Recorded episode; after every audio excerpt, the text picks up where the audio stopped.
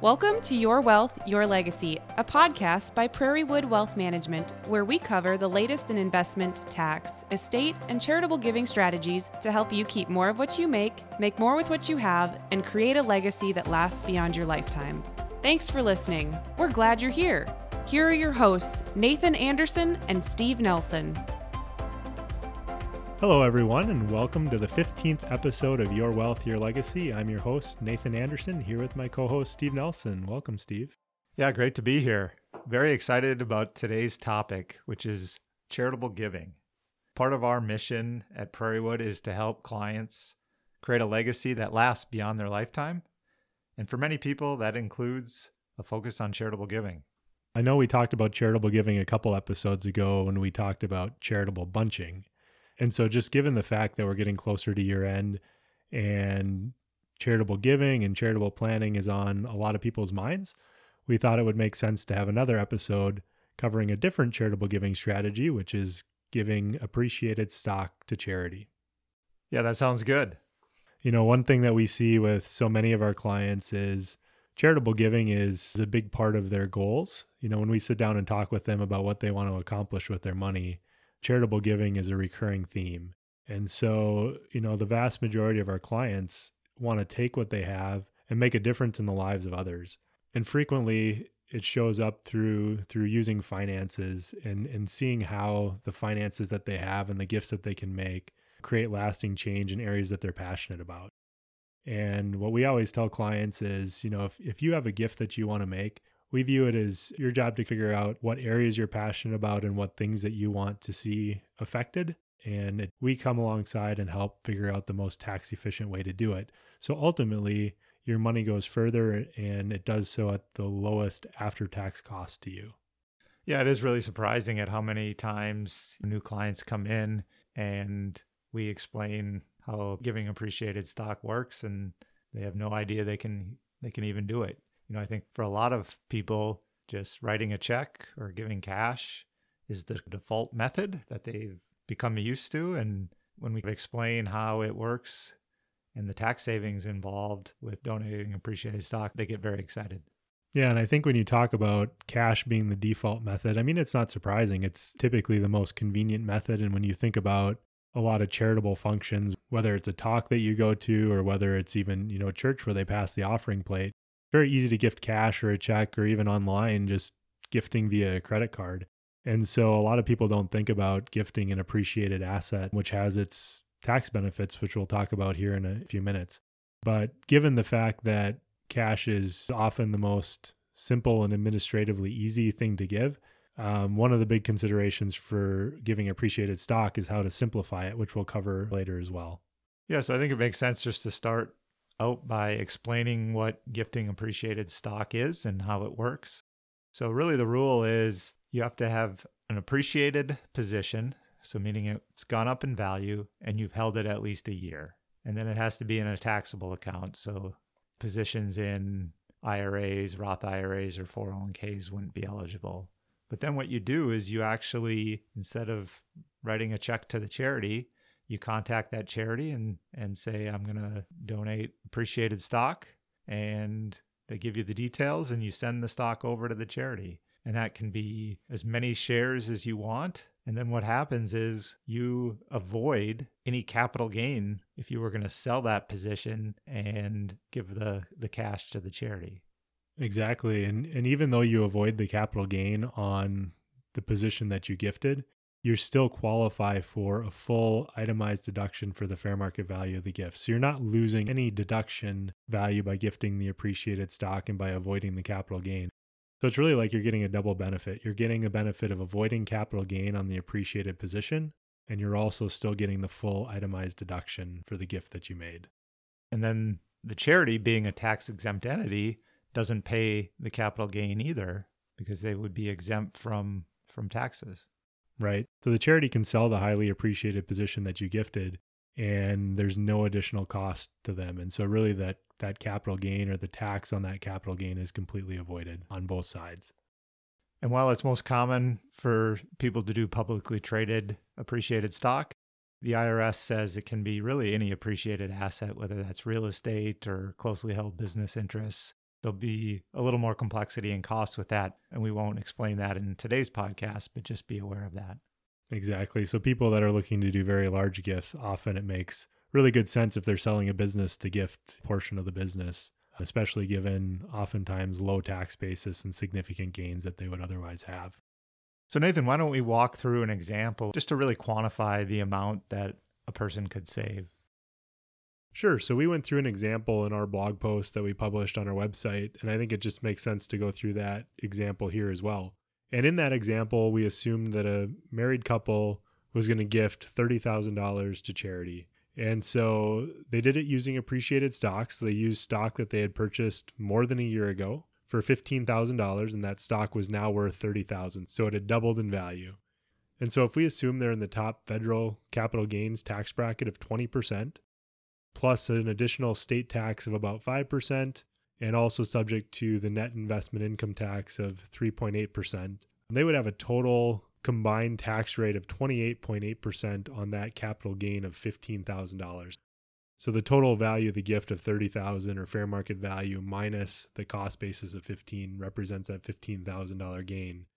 So that fifteen thousand dollars gain at the twenty-eight point eight percent means they would have had to pay four thousand three hundred twenty dollars in taxes that they've avoided by gifting that position to charity. If we take that a step farther and say, okay, so they gave thirty thousand dollars to charity, they would also qualify for a thirty thousand dollars itemized tax deduction. If we assume they already have enough other itemized deductions to itemize, that would increase their deductions by thirty thousand dollars. And if we assume that they're in the thirty-seven percent federal ordinary tax bracket, as well as an additional five percent state tax bracket, that's a forty-two percent combined bracket. And so that additional itemized deduction of thirty thousand dollars would save them an additional twelve thousand six hundred dollars on top of the four thousand three hundred twenty dollars that they avoid in capital gains taxes by gifting that position. So in total, by making this gift and doing it using appreciated stock, the total tax savings are sixteen thousand nine hundred twenty dollars. So that's over half the cost of the gift. In fact, it's fifty-six percent of the gift comes back to them in the form of tax savings. Well, that's quite a savings, but that only works if you're planning to sell the highly appreciated position, correct? So often there's individuals who have a highly appreciated position that they really like and, and they have no intention of selling in the near future. You know, typically what we say in that situation is go ahead and still gift that position, but take the cash that you would have otherwise used to make the charitable contribution and buy that position back.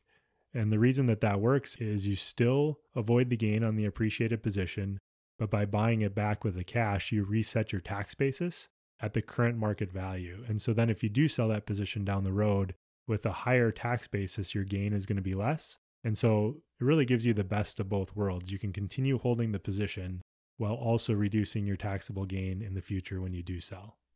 And can I buy it back immediately? Wouldn't the wash sale rule come in effect?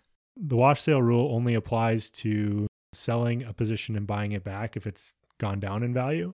Um, in this case, you are gifting a position that's appreciated, so the wash sale rule does not apply. If you want to support multiple charities, I could see this could be a big pain in trying to deliver stock to multiple charities. Is there a simpler way to do it? Yeah, so one of the challenges with gifting appreciated stock to charity is, number one, some charities don't accept appreciated stock. You know, maybe they're a smaller charity and and haven't set up the processes to receive stock gifts. And then even if the charities do receive appreciated stock, it can be an administrative hassle to gift stock to many different charities. And so there is a way to really streamline this, and it goes back to using a donor advised fund.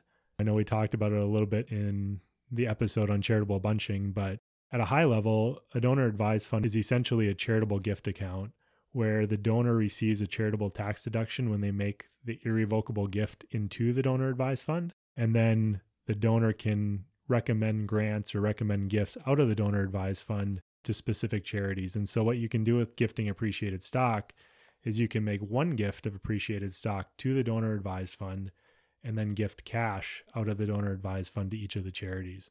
And so that really streamlines the process, especially if you have a donor advised fund set up with one of the major custodians where you also hold your appreciated assets. Oftentimes it's almost as simple as the click of a button to transfer the assets from the taxable account into the donor advised fund. And ultimately it streamlines the process significantly. You know, that sounds great. You know, if somebody's wanting to do large gifts of appreciated stock, are there any limitations from the I R S, from tax purposes, that they should be aware of?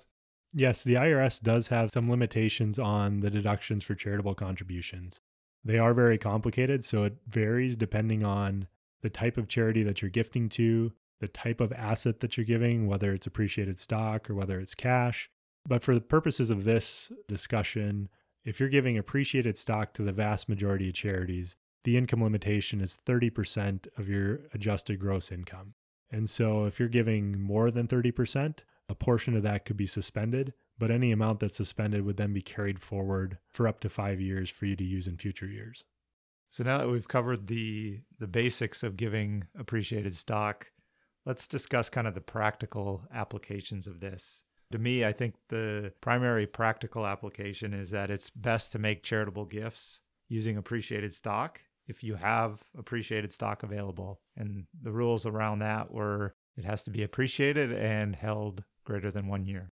Yeah. So if you think about, does this really apply to me? I think the first question I would ask is, do you have appreciated stock in a taxable account that you've held for more than one year? And then do you have charitable giving goals and charitable giving desires? If you do, you'd be a great candidate for gifting appreciated stock to charity. And then I would also say if you're an individual with either a privately held business or a piece of real estate that's appreciated in value, you could also benefit significantly by gifting all or a portion of those assets to charity. And then I think, you know, the final practical application almost goes without saying, but just looking at the different ways that charitable gifts can be made, looking at the income limitations for deductions. I think the application that I would take away from this and what we often tell many of our clients is if you want to make a large charitable gift, make sure that you're getting advice from professional advisors, whether it's your C P A, whether it's your financial advisor, making sure that they're coordinating. The tax implications of charitable giving vary significantly based on the type of asset that's given. And there's a lot of things that you can do to make sure that you get the, the largest benefit from your charitable giving. And so my practical application is if you know you're going to make a large gift, make sure you're getting the advice beforehand to structure it in the way that is the best result for you. Yeah, no, I would agree with that. And I think that's a good overview of gifting appreciated stock to charity. So really just to recap before we wrap up this episode, Um, gifting long-term appreciated stock to charity allows taxpayers to avoid paying tax on any appreciation while still retaining the full itemized deduction for the fair market value of the gift. Ultimately, this increases the tax savings to the donor and reduces the after-tax cost of the donation. One of the challenges with gifting appreciated stock to charities can be the administrative hassle, especially if you're gifting to multiple different charities, but this can be easily overcome by using a donor-advised fund, uh, really to streamline the entire process, which ultimately allows donors and charities to focus on using the funds to make the biggest impact possible versus worrying about paperwork and the administrative process. I think the number one and the biggest takeaway is that charitable giving can be a complex subject, and so it's important for individuals to seek qualified advice and to plan your gifts accordingly before you make them. For those who would like to learn more about gifting appreciated stock, we do recommend you check out our blog post on our website, p w w m dot com, for more details. If you're interested in working with a family C F O to maximize the tax benefits of your charitable giving and ultimately to create a legacy that lasts beyond your lifetime, you can connect with us through our free evaluation button on our website. That's all we have for today. Until next time, thanks for listening. Thank you for listening to Your Wealth, Your Legacy by Prairiewood Wealth Management. If you have comments, questions, or would like to learn more about working with Prairiewood Wealth Management, we would love to hear from you. Please visit us at our website, p w w m dot com, or email us at service at p w w m dot com. If you find our podcast helpful, leave us a review and share it so others can find us as well. Thanks for listening as we continue our quest to help others keep more of what they make, make more with what they have, and create a legacy that will last beyond their lifetime.